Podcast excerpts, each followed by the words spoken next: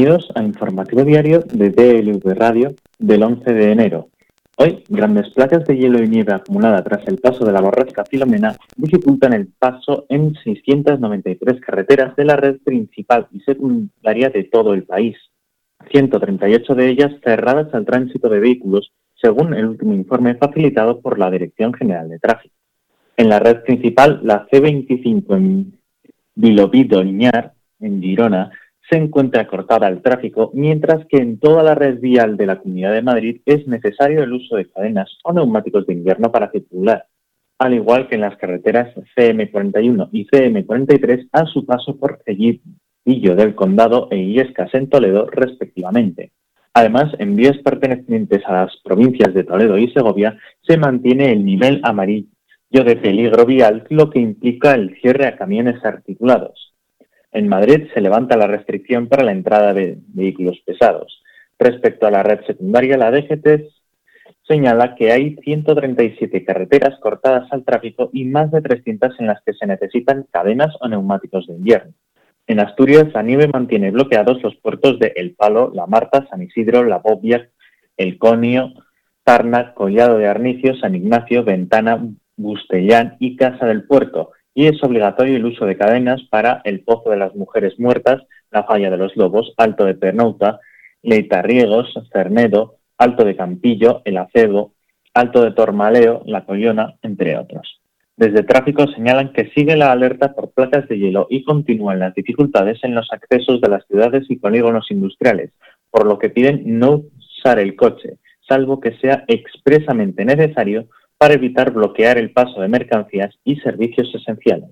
Mientras, el ministro de Transportes, Movilidad y Agenda Urbana, José Luis Ábalos, ha anunciado este lunes en televisión española que el aeropuerto Madrid-Barajas ha operado esta mañana salidas y llegadas. Ahora mismo hay dos pistas liberadas en la T4. A las 7 de la mañana ya se estaban produciendo llegadas y salidas, pero hay que liberar por completo toda la nieve. Ha señalado Ábalos que ha vuelto a aclarar que la reapertura completa será gradual.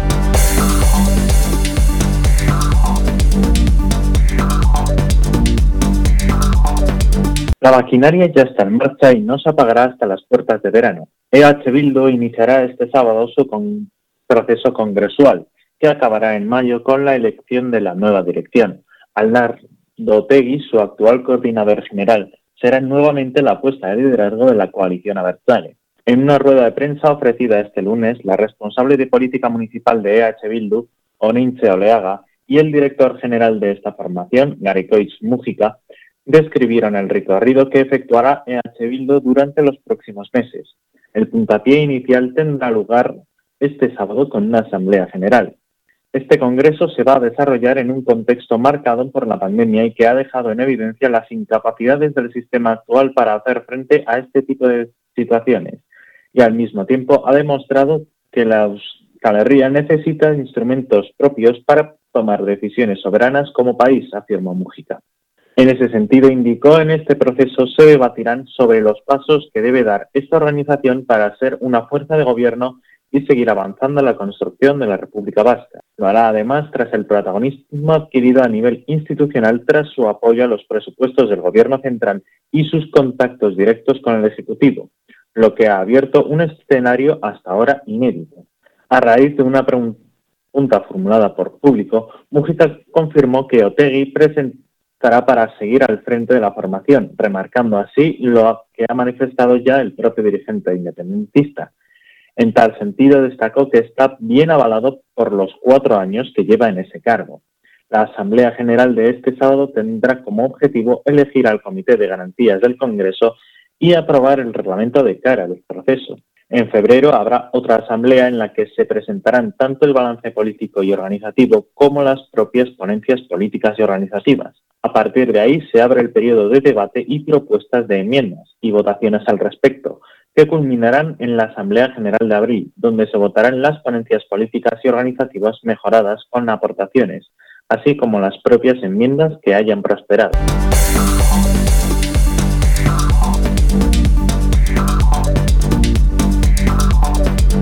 Llaman a su cruzada Batalla de la Libertad y se definen a sí mismos como constitucionalistas. un grupo cada vez más amplio de entidades ultraderechistas españolas recurren a los juzgados para intentar revertir decisiones políticas que no concuerdan con su ideología. Violencia de género, educación igualitaria, eutanasia, derecho al aborto, libertad de expresión sobre el catolicismo y la monarquía. Incluso los artistas son continuamente cuestionados y denunciados cuando tratan estas cuestiones. Entidades como Hazte Oír y la Asociación de Abogados Cristianos son activistas del lawfare. Esta expresión anglosajona, traducida como guerra judicial, ha cobrado en los últimos tiempos un gran protagonismo en España, al llegar a los juzgados un buen número de denuncias y querellas de entidades ultraconservadoras contra todo lo que suponga cuestionamientos de sus principios políticos y religiosos. Joaquín Urías, profesor de Derecho Constitucional de la Universidad de Sevilla, explica al diario público que fue sobre todo a raíz de la moción de censura de Rajoy y la conformación del gobierno de coalición cuando se ha exacerbado esta guerra. Urias no cree que sea negativo que las grandes cuestiones de Estado acaben en el Constitucional para su estudio, pero considera una perversión de que los juzgados ordinarios actúen a expensas de grupos de presión que lo que quieren es imponer su ideología y modelo de Estado. Este activismo judicial se ve claramente, según Urias, en todo lo relacionado con la gestión de la pandemia por parte del Gobierno y en las cuestiones relacionadas con el procés catalán. Este experto en derecho constitucional advierte de que el activismo judicial de algunos grupos ultraderechistas, como abogados cristianos, está consiguiendo despertar en algunos juzgados una actividad censora que no les corresponde en aras de preservar su ideología religiosa y política. Y cita como ejemplo la reciente sentencia de un juzgado lagueño contra la manifestación del chumino rebelde en la que se ha condenado a una mujer por vulnerar los sentimientos religiosos.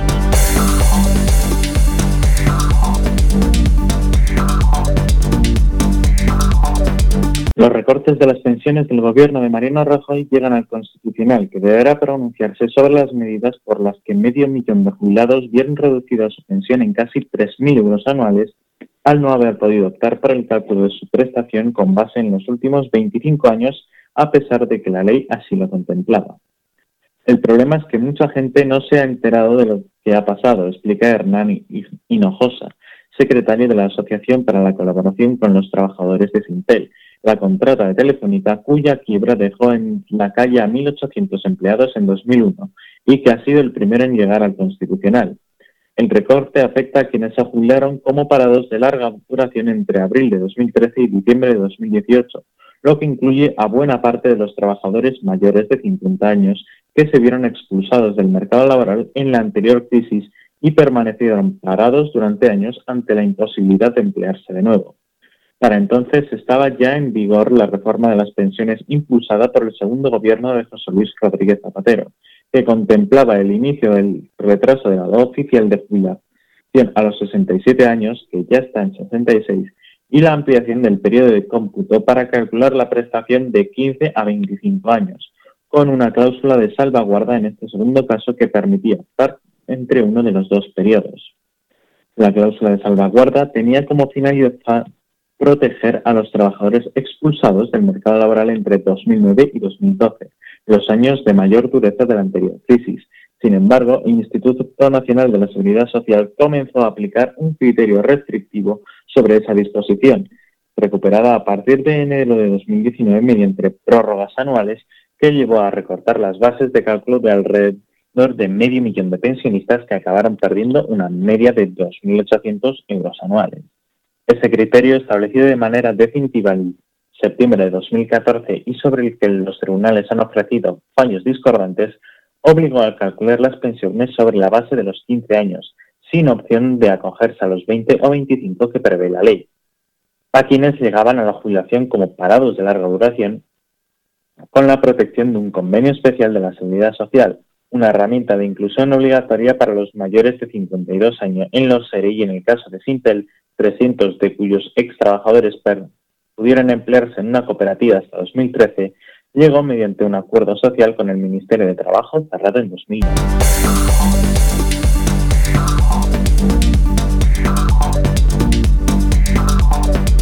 El cancionero y el diccionario suena a flamenco. La nueva versión del Novio de la Muerte ya está disponible en el catálogo oficial del Ministerio de Defensa, que ha editado y publicado un disco con esa y otras 12 canciones tradicionales de la Legión Española.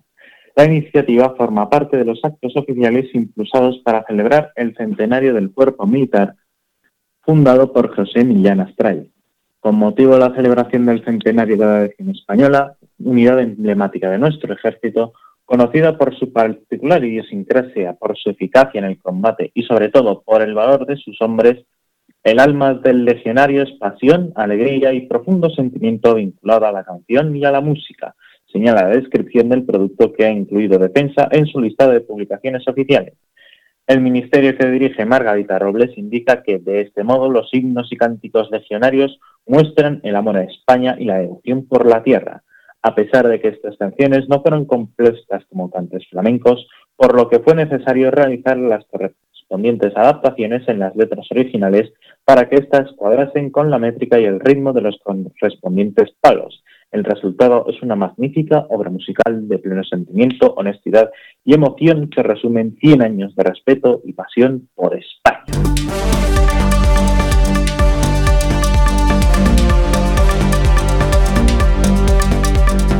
En el plano internacional, el Partido Demócrata ha presentado este lunes la solicitud formal de apertura de juicio político o impeachment contra el presidente estadounidense saliente Donald Trump por un único artículo de incitación a la insurrección por su apoyo a las movilizaciones que culminaron con el asalto al Capitolio por miles de sus simpatizantes el pasado 6 de enero. Los plazos impiden destituir a Trump antes del 20 de enero, fecha en la que tomará posesión Joe Biden, pero sí permitirían inhabilitarle para ejercer cargos públicos y presentarse a la reelección en 2024. Los miembros de la Cámara de Representantes por el Partido Demócrata, David Ciciline, Ted Lineo y Jamie Raskin suscriben la solicitud de apertura del proceso de destitución contra Trump por incitar predeterminadamente a la violencia contra el gobierno de los Estados Unidos. La moción para la tramitación de urgencia de la solicitud ha sido recurrida por los republicanos, pero el proceso de juicio político contra Trump está ya formalmente abierto de nuevo. El texto presentado sostiene que Trump repitió afirmaciones falsas sobre su supuesta victoria en las elecciones presidenciales del 3 de noviembre y arengó a sus seguidores para un discurso retransmitido el propio 6 de enero. Igualmente menciona la llamada telefónica de Trump al secretario de Estado de Georgia para presionarle que le buscara un millar de votos para dar la vuelta al resultado de las elecciones en dicho territorio. Con todo ello, el presidente Trump puso en grave peligro la seguridad de Estados Unidos y sus instituciones de gobierno, señala la resolución a la que ha tenido acceso anticipada la cadena CNN. Amenazó la integridad del sistema democrático, interfirió en la pacífica transición de poderes y puso en peligro el equilibrio de poderes del gobierno. Por consiguiente, traicionó su confianza como presidente para herir a las gentes de Estados Unidos.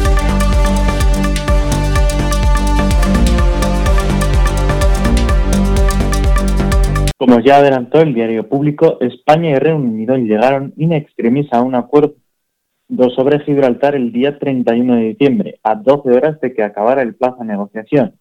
Este lunes se conocía el contenido íntegro del acuerdo que contemplaba la demolición de la valla física que rodea el peñón y la instauración de un mecanismo de doble valle para acceder a la colonia británica, por el que ambos países tendrán que aprobar la entrada de los visitantes a Gibraltar el texto contiene las líneas generales del acuerdo que podrán ser desarrolladas en tratado con la Comisión para entregar en vigor un plazo de máximo de seis meses. El acuerdo se abre con cuatro artículos donde se subraya que el contenido que de ahí se sigue no implica una reformulación del marco de soberanía y jurisdicción gibraltareño, sino que se mediará en ciertas áreas que sean competencia de la Unión Europea. Uno de los puntos que más preocupan era el referido a la entrada y salida de personas. El acuerdo entre la Unión Europea y Reino Unido contendrá disposiciones para eliminar las barreras físicas del peñón e imponer las partes más relevantes del acuerdo Schengen de movilidad europea. España, como Estado vecino miembro de Schengen, será responsable de la implementación de controles. Reino Unido no los implementará, señala el texto. Para garantizar el cumplimiento de los acuerdos europeos se ha dispuesto un sistema de doble llave de entrada. Gibraltar decidirá primero si autoriza o deniega la entrada al visitante, usando su propia base de datos. España decidirá después y en base a los criterios de la Unión Europea si autoriza o deniega la entrada en el área Schengen, utilizando ambas bases de datos Schengen. Ambas decisiones serán acumulativas, explica el pacto, pues los permisos son imprescindibles para entrar el peñón. A los rechazados en la frontera de Gibraltar se les aplicarán las normas Schengen sobre devolución al país de partida. Las autoridades gibraltareñas serán competentes para la concesión del asilo, pero su decisión se estará sujeta a la consulta con la Comisión Europea para aprobar que es acorde con la legislación de la Unión.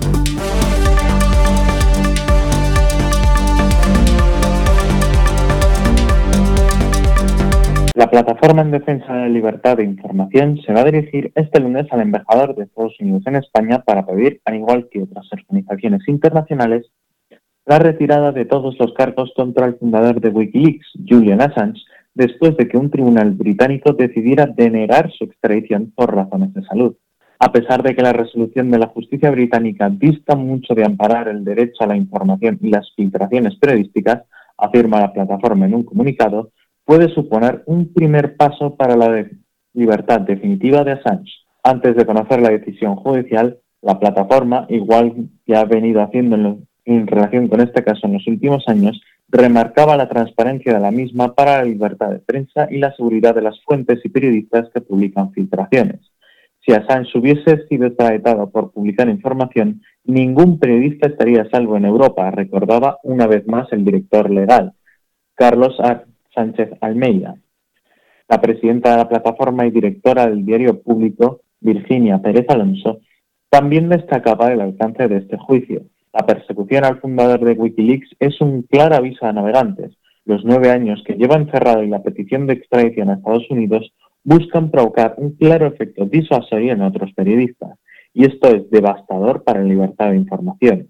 De haber sido extraditado, Assange se enfrentaría a una posible condena de más de 175 años de prisión por la aplicación de dos normas muy polémicas que no cuentan con las suficientes garantías la ley de espionaje y la ley de fraude informático, subraya la plataforma. Assange merece especial protección, ya sea tanto en whistleblower o como periodista. La difusión por parte de ciertos datos podría ser ciertamente problemática desde una perspectiva legal, pero ello no hubiese justificado la extradición, puntualiza Joan Barata, jurista experto en estándares internacionales sobre libertad de expresión y miembro de esta plataforma.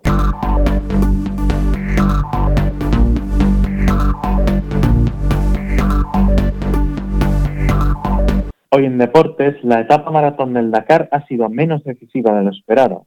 Tras completarse hoy la segunda parte, 357 kilómetros entre Sakaka y Neom, la situación es casi idéntica a la de la jornada de descanso.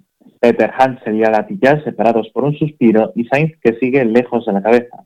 Pese a sufrir un pinchazo en la etapa, hoy el madrileño ha logrado arañar algo de tiempo a Peter Hansel, 2.11 concretamente, pero ha cedido 52 segundos con un Nasser a la tilla que se había jugado sus bajas en la maratón el segundo día.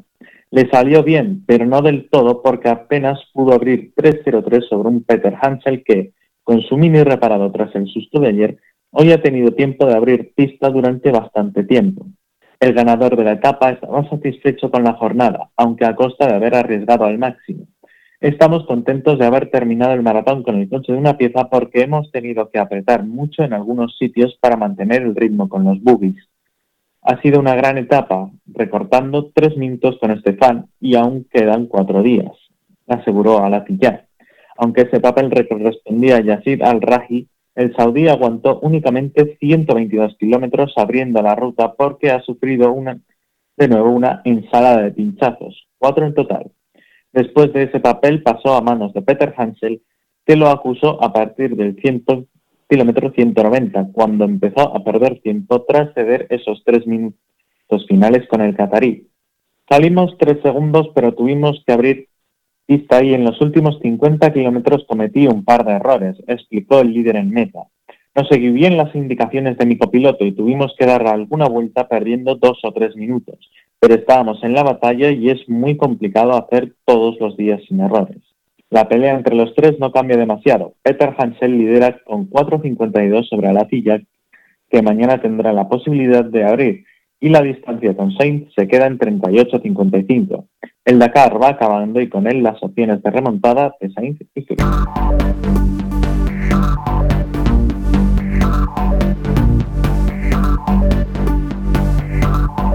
En la previsión meteorológica, heladas fuertes en Madrid, Castilla-La Mancha, este de Castilla y León, sur de Aragón y áreas de montaña, alcanzándose temperaturas mínimas inferiores a las 10 bajo cero, pudiendo ser puntualmente inferiores a 15 bajo cero. Nuboso cubierto en País Vasco y Navarra, con probables lluvias débiles y ocasionales en el entorno del Golfo de Vizcaya. Nuboso en Melilla, con posibles precipitaciones débiles al principio, en las Islas Canarias, de más relieve, probables lluvias débiles en el norte, sin descartarlo en el resto. Predominio de poco nuboso o despejado en el resto del país, aunque con intervalos de nubes bajas por la mañana en el este de Castilla y León, norte del sistema ibérico, Pirineos y Baleares. Posibilidad de nieblas engelantes de madrugada en zonas de Castilla y León y Valle del Tajo. Las temperaturas máximas subirán en la mitad norte peninsular y nordeste de Castilla-La Mancha. Las mínimas suben en el entorno del Pirineo y Valle del Ebro, descendiendo en la mayor parte de la mitad sur peninsular y Valle del Duero, alcanzándose valores significativamente bajos. Se producirán heladas en casi todo el interior peninsular, que serán fuertes en Madrid, Castilla-La Mancha, este Castilla y León, sur de Aragón y áreas de montaña, alcanzándose temperaturas mínimas inferiores a los 10 bajo cero, pudiendo ser puntualmente inferiores incluso a 15 bajo cero. Vientos del oeste en el litoral cantábrico oriental y de componente norte en el este peninsular, Baleares y Canarias, con intervalos de fuerte en la desembocadura del Ebro y viento flojo en el resto. Y así concluimos el informativo diario de DLV Radio del 11 de enero. Les esperamos mañana.